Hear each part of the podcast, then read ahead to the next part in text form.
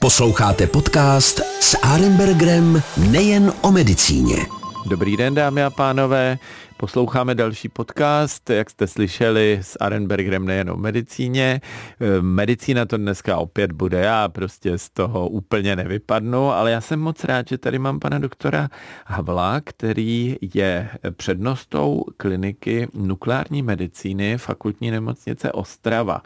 Nukleární medicína, člověk si řekne, teďka v situaci, kdy se stále něco děje v ukrajinském prostoru a kdy kolem jaderných elektráren pobíhají vojáčci a střílí po sobě a střílí i po jaderné elektrárně, nemusí to být možná úplně tak bezpečné, to, co vlastně my dáváme do těch lidí, nebo vy. Eh, já tady se asi na všechny tyhle ty věci budu vyptávat pana kolegy Havla, on tady na mě září jenom úsměvem, ale mohl by zářit možná radioaktivitou. Nemám tady dozimetr, tak nevím, jestli se v práci neušpinil a nepřijel už svítící, když to nevidíme. Eh, v každém případě řekněte nám něco o vašem oboru, tak nějak, nebo o sobě, eh, aby posluchači věděli, o čem vlastně dneska bude řeč. Tak já nejdříve pozdravím, dobrý den a děkuji za pozvání, pane profesore. Zdravím posluchače. E, náš obor je určitě zajímavý. Je zajímavý v tom, že používáme, jak jste již řekl, radioaktivní látky, radioaktivní zářiče, ale používáme je tak, že s nimi zobrazujeme děje, které se, ke kterým dochází v našem těle. E, a nejenom, že zobrazujeme, ale dokážeme i určité věci, ke kterým dochází a ke kterým by třeba docházet nemuselo v našem těle i léčit. Takže k tomu využíváme právě otevřené zdroje radioaktivní, používáme látky, o kterých víme, jak se v lidském těle chovají, jak se mají chovat a na základě toho, to je ten základní princip, jsme schopni tu funkční stránku mm, našeho fungování zobrazovat a i léčit. Mm-hmm. Mě trošku připomíná ten váš obor, tím to nechci nějak zlehčovat, mm-hmm. ale eh, to, co jsem viděl jako malý, když byl eh, večerní Ček pes Filipes a ten jednou někde seděl a za ním hořelo a chytli mu chlupy a on jako se otáčel a říkal, on tady se pálí něčí chlupy. Pak říkal, on co moje. A já jsem něco podobného zažil s mojí maminkou, když jsme šli na vyšetření eh, na radiodiagnostiku, říká se tomu tak správně, no to je rengen, že jo, mm-hmm. ale eh, vlastně diagnostiku vašimi radionuklidy. A e, pak jsme šli do čekárny a v čekárně byl dozimetr a najednou to začalo pípat. A maminka říkala, jo, co to tady pípá? A já jsem říkal, no to pípáš ty. To je právě to, že vysíláš různé, různé signály, které jdou detekovat. Ale e, jak to vlastně funguje? Vy normálně vemete do injekční stříkačky něco radioaktivního, co uvolňuje nějaké fotony, ty létají v těle, někam se buď uloží, nebo je někde vidíte, něčím mhm. detekujete, namaluje to nějaký obrázek a víte toho víc, než jste mě věděli. Já teda použiju taky takovou paralelu, protože mé první setkání s nukleární medicínou taky bylo, když jsem šel s maminkou na vyšetření a byla to velká neznámá a určitě i takové obavy s tím spojené, ale funguje to tak, eh, že eh, máme látky, o kterých víme, jak se v těle chovají, říkáme jim radiofarmaka a ty aplikujeme do těla pacienta, eh, buď to nejčastěji je to eh, injekcí, ale mohou se i některá, eh, některá radiofarmaka inhalovat, některá se normálně vypíjí nebo spolknou. A my víme, jak se tyto látky v těle mají chovat, kde se zabudovávají a na základě toho my potom můžeme i sledovat to zobrazení, to jejich hromadění v těle, protože máme označeny právě takovou tu malou jakoby žárovičkou, což je ten radionuklid, ta radioaktivita, kterou my na těch našich přístrojích jich potom sbíráme. Čili zdrojem není ten přístroj u, u našich našich vyšetření, ale je ten sám pacient. Jak jste správně si všimli, že po tom vyšetření i ještě nějaká zbytková radioaktivita zůstává, to je s tím prostě spojeno, ale je potřeba říci, že všechno, když se bavíme o diagnostice, jsou to metody vyšetřovací a ta úroveň toho ozáření pohybujeme se v potom v té celkové nějaké úměrnosti, podobně jako je to třeba při těch běžných radiodiagnostických metodách, jako je třeba CT vyšetření. Takže tady, co se týká ten vliv na tělo, je takto daný. A je potřeba říct ještě jednu věc, když už jste i otevřel tady tu stránku radiace v nukleární, eh, tak eh, ono je to součást našich životů. Eh,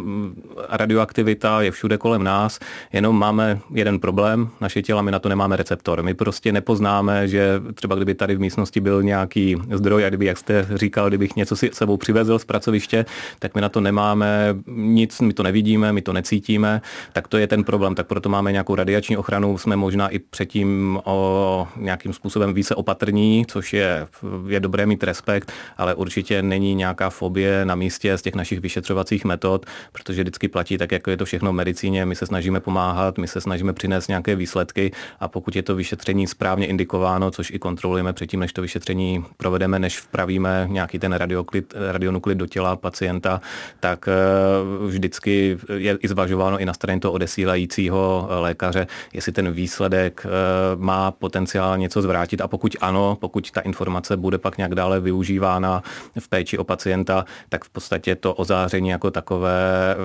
ten benefit z té informace vždy mnohonásobně převyšuje nějaké riziko z toho ozáření, které, jak říkám, i tady, jak sedíme, jsme určitě ozařováni nejenom takhle vzájemně, i v našich tělech jsou nějaké radioaktivní prvky, ale z vesmíru, tady všude kolem nás prostě to lítá, nejenom fotony, ale i další částice, čili je to součást našich životů a je potřeba s tím pracovat a v nukleární medicíně to právě používáme v tom pozitivním a to jak v té diagnostice nebo v léčbě. Já mám fakt eh, chalupu na, Jižních Čechách a jeden z místních starších obyvatel eh, chtěl vědět, eh, jak funguje nějaké vyšetření. Bylo to trošku jiné, nemělo to s radioaktivitou nic společného a já jsem mu celkem barvitě líčil, jakým způsobem se to provádí a on stále více a více zíral v uvozovkách a na konci říkal, No, vidím, že jste dobrodinci. Ale jinak dobrý, to jako, jak jste správně říkal, ta dávka toho záření, škodlivého záření není tak vysoká, aby to mělo člověka ohrozit a naopak jako ta dozimetrie měření a to všechno ukazuje, jak moc se té dávky dá, jak kde je ta rozumná hranice a není k tomu, abychom hodně viděli a, a zbytečně pacienta nezatěžovali. Ta diagnostika, já ji znám třeba z kožního, kdy my si označíme tímto způsobem takzvanou sentinelovou uzlinu, čili první mízní uzlinu spádovou, e, která jde třeba od nádorového ložiska Eh, kam se může šířit eh, nádorová buňka a pak se podíváme, jestli tam je nebo není, ale právě si ji označíme tím, že v místě toho původního nádoru. eh, píchneme radioizotop, čili tuhle tu účinnou látku a ona nám tou mízní cévou proteče do mízní uzliny a tím ji vlastně označí a tam se vychytá, protože je tam albumin nebo něco, eh, čili bílkovina, kterou eh, ta uzlina vychytá a tím nám začne svítit a my během operace potom sondičkou ji najdeme a z malého řezu ji můžeme vyndat, takže to je naprosto elegantní. Vy ale umíte dělat i celotělové obrázky, jak se to dá udělat? To máte tušku mhm. a dokreslujete to, kde to pípá víc nebo méně, nebo je na to nějaká už dneska technika? Ono, výhoda nukleární medicíny je taková, že my často objevíme to, co hledáme, až když to vyšetříme. To je na rozdíl třeba od eh, radiodiagnostiky, kde většinou se jedná o vyšetření nějaké části těla, kdy už se zaměřuje na eh, nějaký třeba orgán, tak u nás je to spíše, jak už jsem říkal, zobrazení určitých dějů a ty děje třeba můžou být spojeny s přítomností nějakého nádoru, anebo metastáz, anebo i nějakých jiných, třeba i benigních eh, stavů, třeba ve skeletu, kdy i sledujeme obraz degenerativních změn, nějakých artritid, to znamená zánětů, kloubů. To všechno my si můžeme zobrazit a my dopředu někdy nevíme, jestli tam ten problém je přítomen. A máme právě výhodu toho celotělového zobrazení. Ono se někdy i říká tak pěkně těm našim radiofarmakům, eh, v angličtině jsou to tracery, to znamená nějaké, používá se doslova stopování toho, toho děje, čili po té aplikaci si ta látka sama nachází tu cestu do těch míst, kde se něco děje, to, co si zobrazujeme, a my pak můžeme toho vyšetřovaného položit pod kameru a eh, on pod tou kamerou kamerou projede od hlavy až k patám. A my potom na tom obrázku, který vidíme na počítači, můžeme vidět ta místa v rámci celého těla, kde se to dané radiofarmakum uh, akumuluje, to znamená, kde vlastně dochází k tomu ději, který my si chceme uh, zobrazit. A to zase může dál navést toho klinika, jednak, že to dá nějakou informaci, třeba o rozsahu nějakého procesu, ale může to třeba i potom navést uh, k té cílené léčbě, kdy se dá aplikovat nějaký další postup, třeba chirurgický nebo i zevní ozáření. A, uh-huh. Ta gamma kamera eh, je hrozně zajímavý zařízení, protože ono vlastně detekuje to záření a, a když je to správně odstíněno, tak to asi umí ten obrázek udělat hezky ostrý. Ale eh, jak vy poznáte, že je tam někde ten člověk? Vy vidíte vlastně několik černých fleků a eh, dneska se vlastně kombinuje, že jo, ta vaše metoda s nějakým dalším zářením ano. zase od kolegů od jinut, uh-huh. nebo dokonce vy sami si už tu mašinku uh-huh. koupíte a ono vám to tam ještě dokreslí toho člověka k tomu. Ano. Je to dneska standard, eh, ty naše metody jsou funkční. To znamená, my třeba, když vyšetřujeme něco, co souvisí s ledvinami, ku příkladu vylučování moči, tak my vidíme to vylučování moči, ale nevidíme tu ledvinu jako takovou. My vidíme jenom na základě toho, že funguje, že se v ní hromadí ta naše látka, protože funguje. Ale může třeba dojít i k situaci, kdy my ty ledviny nevidíme, ale oni tam jsou. Oni tam jsou na ultrazvuku, jsou vidět, na jiných metodách jsou vidět, ale my je nevidíme, protože nefungují. A e, dnes, dnešní trend je takový, že nové kamery moderní jsou takzvané hybridní, e, používají dvě modality, to znamená jednou je ta naše nukleární e, scintigrafická gamma kamera a tou druhou bývá nejčastěji CT nebo i v některých už je i PET MRI, i magnetická rezonance, ale hovoříme o spojení té funkční informace z nukleární medicíny a informace morfologické, anatomické z CT.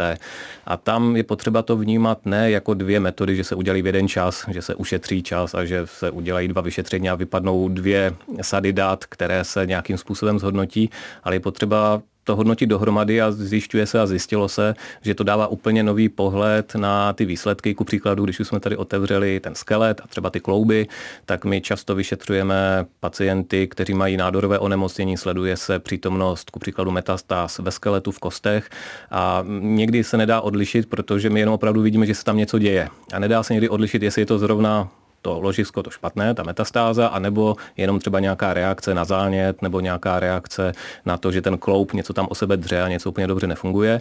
A k tomu nám právě může na pomoci často eh, ta informace ještě morfologická, to znamená, když se natočí CT na tu oblast, eh, tak eh, my tam vidíme třeba nějaké de, přímo obraz těch degenerativních změn a když se to dá všechno dohromady, tak pak ten člověk od nás odchází s výsledkem, který je i potom pro vás jako pro kliniky, kteří tomu pacientovi ten výsledek předkládají přesně přesnější, specifický, to znamená přímo odpovídá na tu otázku, vlastně, co jsme tam našli. Takže to je dnešní, to je dnešní trend. I se zobrazuje, i se, i se zlepšuje samozřejmě to zobrazení eh, v nukleární medicíně, ale jsou tam určité limitace dané tím, že detekujeme nějaké záření, které vychází z těla, je tam plno vlivů, které ovlivňují tu kvalitu obrazu, čili my se nikdy nedostaneme na tu kvalitu asi takových těch obrazů, jako si člověk představí z magnetické rezonance nebo z CT, takových těch ostrých prokreslených orgánů, to úplně takhle asi nikdy eh, nepůjde, ale můžeme můžeme si právě na pomoci tou informací a jsou už dneska i pokročilé metody rekonstrukce, kdy dokáží i ty dvě metody dát dohromady a vykreslit úplně nové obrázky, které ukazují to rozložení té naší funkce, tu informace o funkci, na tom podkladě té anatomické stavby orgánů. Čili dneska ty výstupy obrazové jsou krásné. My jsme barevný obor, my nemáme jenom ty obrázky e, černobílé, ale máme e, do toho vnášíme takovou tu barvičku pro ty kliniky. Jdeme do červeno Ano, ano tak, takže dokážeme, dokážeme to vybarvit e, vybarvit různě a tím vlastně překládáme tu informaci. Ale vlastně naším výsledkem klidně může být tečka v prostoru. To tak prostě je. My ukážeme jenom to místo, že se to někde akumuluje a právě ty metody další morfologické nám dokáží tu tečku zasadit v tom těle eh, pacienta, kde přesně je a čemu odpovídá. Čili to je dnešní trend a ten je, a hovoříme o takzvaném SPECT CT, což jsou trojrozměrné metody eh, rekonstrukce a vůbec už nahrávání toho obrazu. A určitě takovou tou nejmodernější v posledním období je PET-CT, nebo PET MRI, kde je trošku jiný způsob e, nabírání těch dat na základě jiného, jiného trošku principu, ale v podstatě je to pořád to stejné, ta filozofie je stejná, to znamená hledáme nějaké hromadění látky, eh, která je označena radioaktivitou v těle pacienta a dohromady e, potom, potom nám dává takové ty výsledky, se kterými se setkáváte i vy určitě ve své, ve své praxi.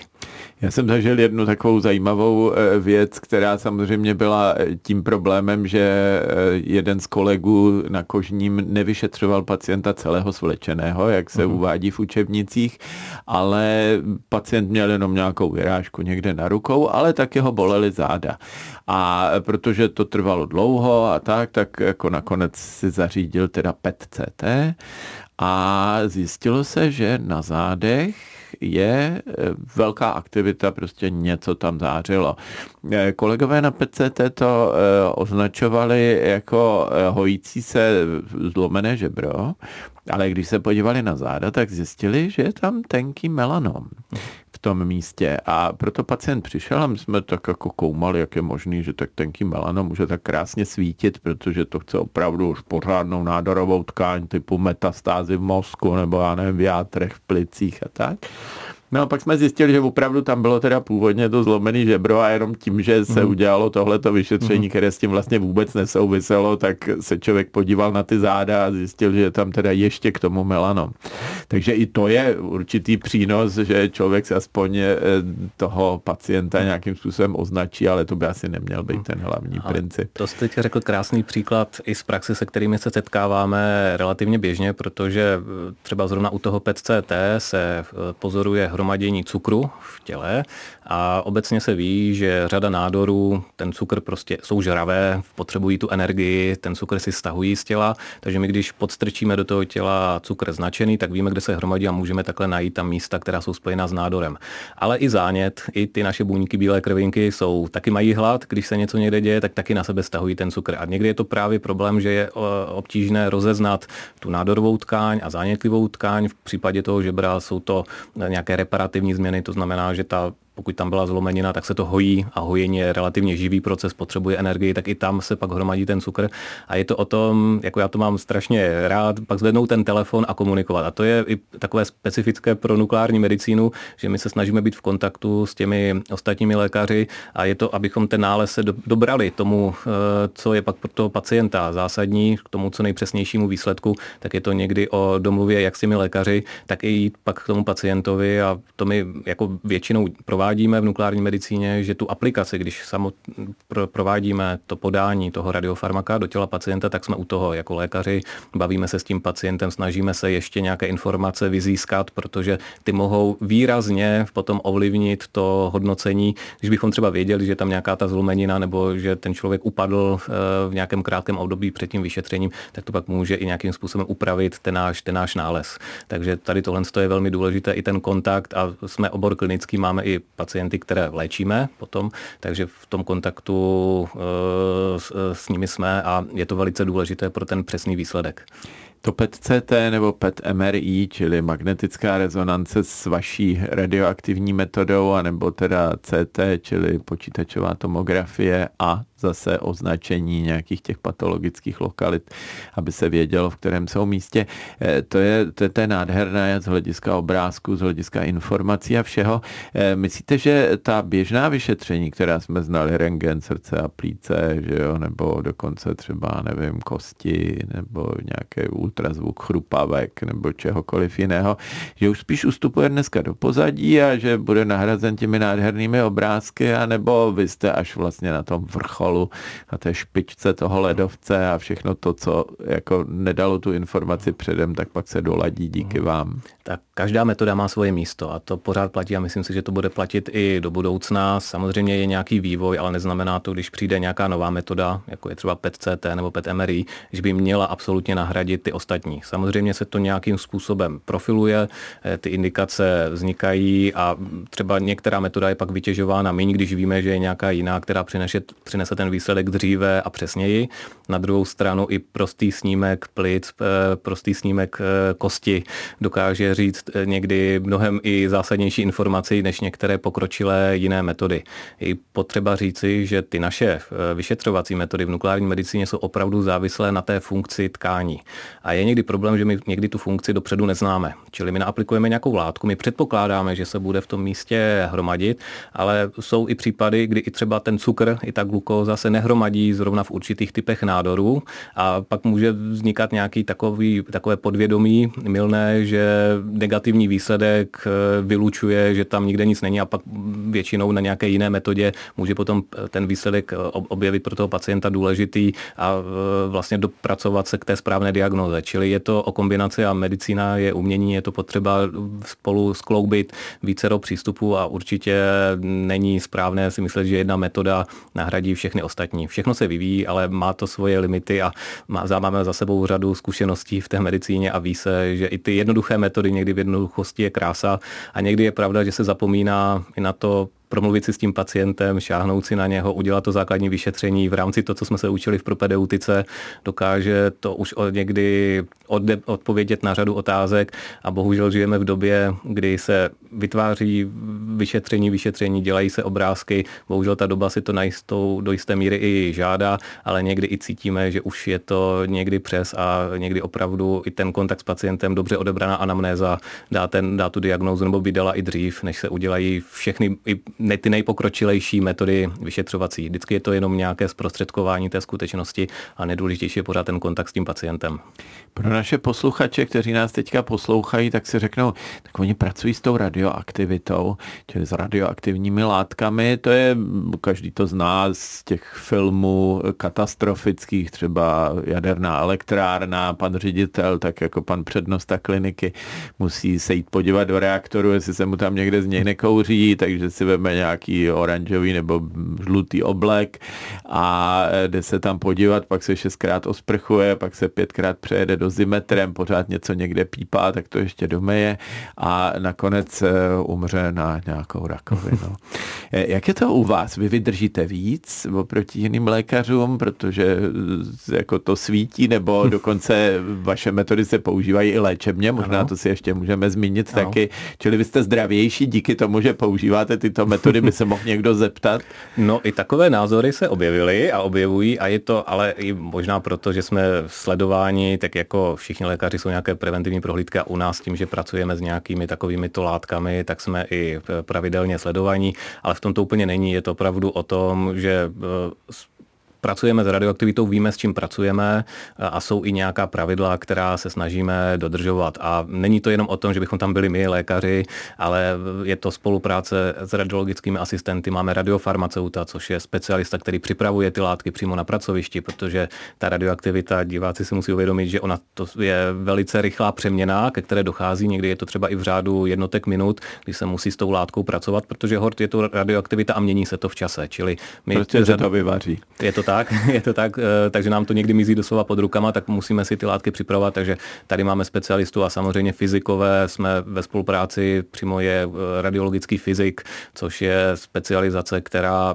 kterou máme na odděleních a eh, za, nějakým způsobem i sleduje tady tu radiační ochranu. Dneska i technicky je to velmi dobře hlídáno, máme různé dozimetry jak na sobě tělové, ale i je monitorováno prostředí a upřímně i v České republice, co se týká legislativy a tady ochrany a i té zákonné, eh, toho zákonného rámce je to dobře hlídáno a dobře pokryto jak státním úřadem pro jadernou bezpečnost, tak i dalšími jeho spolupracujícími organizacemi. Takže tady tohle je pohlídáno a určitě diváci se nemusí ničeho bát, že když budou procházet kolem nukleární medicíny, že by to bylo nějaké hnízdo, ze kterého vyzařuje nějaké nebezpečné záření, tak to prostě není. Jo, čili u vás je bezpečněji než třeba na mezikontinentálním letu v letadle. Mm, je to, dá se to takhle přirovnat a právě je to o tom, že někdy to neznáme, nám někdy dělá strach a někdy, když o tom ani nevíme, tak si to ani neuvědomíme, ale je to tak, že když někde letíme a letíme dlouho, tak eh, naše tělo absorbuje takovou dávku záření, která je třeba i srovnatelná s nějakým jednoduchým vyšetřením eh, u nás. Čili je to opravdu všechno relativně je potřeba k tomu přistupovat eh, rozumně. A když vyšetřujeme, tak tam opravdu se používají takové aktivity a taková radiace, která nemá ani šanci něco nějakým způsobem něco na tom těle zásadně, zásadně v tu chvíli změnit. Jako to se opravdu nemusí nikdo bát.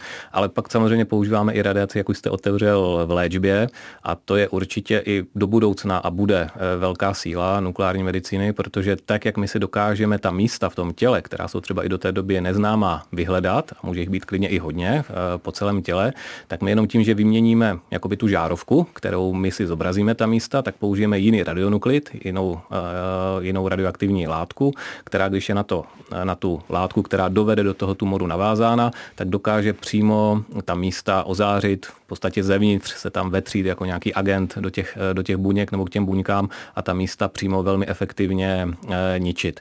A když se to skombinuje všechno dohromady, tak mluvíme, je to takové záludné slovo teranostika, ale které se i teďka začíná více skloňovat například u nádoru e, prostaty, anebo my už ho používáme tady tento koncept dlouhodobě u nádoru štítné žlázy, tak ta teranostika je to krásný příklad toho, jak my si dokážeme nejdříve ta místa zobrazit. To znamená, použijeme buď to stejnou látku, někdy totiž může mít už i ta žárovka i schopnost už i hnedka léčit, a nebo pak jenom se vymění při druhém podání ten radionuklid a přímo ta místa, která jsme si zobrazili, jsme schopni tam dopravit tu léčbu a v podstatě cíleně eh, ta místa ozářit. Čili to je taková i relativně moderní věc, která už je používána dlouho, ale objevují se nové indikace, nové látky eh, jsou dávány do, eh, do praxe a tím pádem se i objevují nové cíle právě té léčby.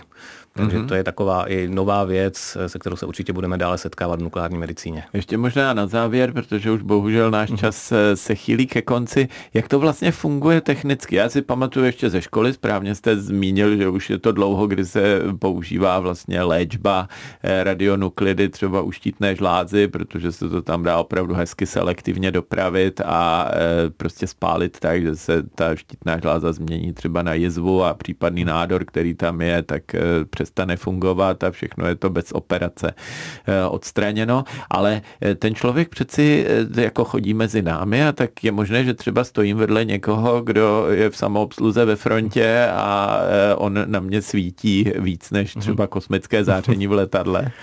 Tak je to tak, že to se týká té samotné léčby, štítná žláza je to hlavní to gro, které se provádí historické, ale už se přidávají i další a je to možná to, co má každá ta odbornost, takovou tu věc na co se kouká, se určitě teďka díváte na můj obličej, který není zdaleka dokonalý a já zase u nás v nukleární medicíně se díváme na jizvy a díváme se po lidech na krk a sledujeme, jestli ta štítná žláza třeba není větší. Je to taková ta podvědomost, co se nám dostává z té praxe. Takže léčíme hlavně štítnou, štítnou žlázu a tam to funguje tak, že pokud ta indikace k léčbě je, tak eh, máme tady v České republice momentálně pět lůžkových eh, oddělení, kde pokud je potřeba dávat nějakou vyšší aktivitu, která vyžaduje tu hospitalizaci z toho hlediska, že by ten léčený zářil na to svoje okolí, tak i v podstatě vyzáří na tom oddělení, která jsou speciálně na to uspůsobená. Máme tam speciální odpady e, svedené do jímek, e, jsou odstíněné ty místnosti, takže zase ty pacienti jsou nějakým způsobem po určitou dobu e, izolovaní a jsou monitorovaní. Máme toho fyzika, který dělá to každodenní měření a v podstatě ten člověk není propuštěn dřív, dokud nedostáhne, nedosáhne určité aktivity, která je v zcela bezpečná nebo která je nějakým způsobem bezvýznamná, dá se říci, pro to okolí. A důležitá věc je i taková, že eh, i všichni jsou potom poučeni u nás léčení, protože je možné i některé léčby dávat ambulantně, tak eh, záleží i na tom poučení a na té spolupráci toho konkrétního pacienta, člověka léčeného, aby potom dodržoval nějaký režim doma, který je jednoduchý, dostávají všichni nějaké písemné doporučení, podle kterého se chovají. Ale u nás ta legislativa je opravdu relativně přísná, důsledná takže se nestane, že by někdo tady pobíhal s nějakou extrémně vysokou aktivitou mezi námi. Dobře, tak to je dobrá zpráva nakonec. Děkuji moc eh, za, za krásné povídání. Eh, můžu jenom posluchačům, kteří se nedívají na obraz, tak říct, že pan kolega má opravdu dokonalý obličej z hlediska dermatologického. Eh, ale chtěl bych ještě jednou poděkovat panu kolegovi Havlovi, který je přednostou kliniky nukleární medicíny fakultní nemocnice Ostrava. Já jsem hrozně rád byl vždycky v Ostravě, protože jsem tam nějakou dobu učil u vás na fakultě dermatovenerologie, dokonce jsem zkoušel i mediky a e, tak vám přeju šťastnou cestu zpátky, asi jedete pendolínem, tak si ji užijte, ano. dejte si svíčkovou, jak si vždycky dávám já rád a ještě možná i gulášovku. Mějte se hezky a děkuji, že jste k nám přišel. Já moc děkuji za pozvání a nashledanou. Nashledanou. S Arembergrem nejen o medicíně.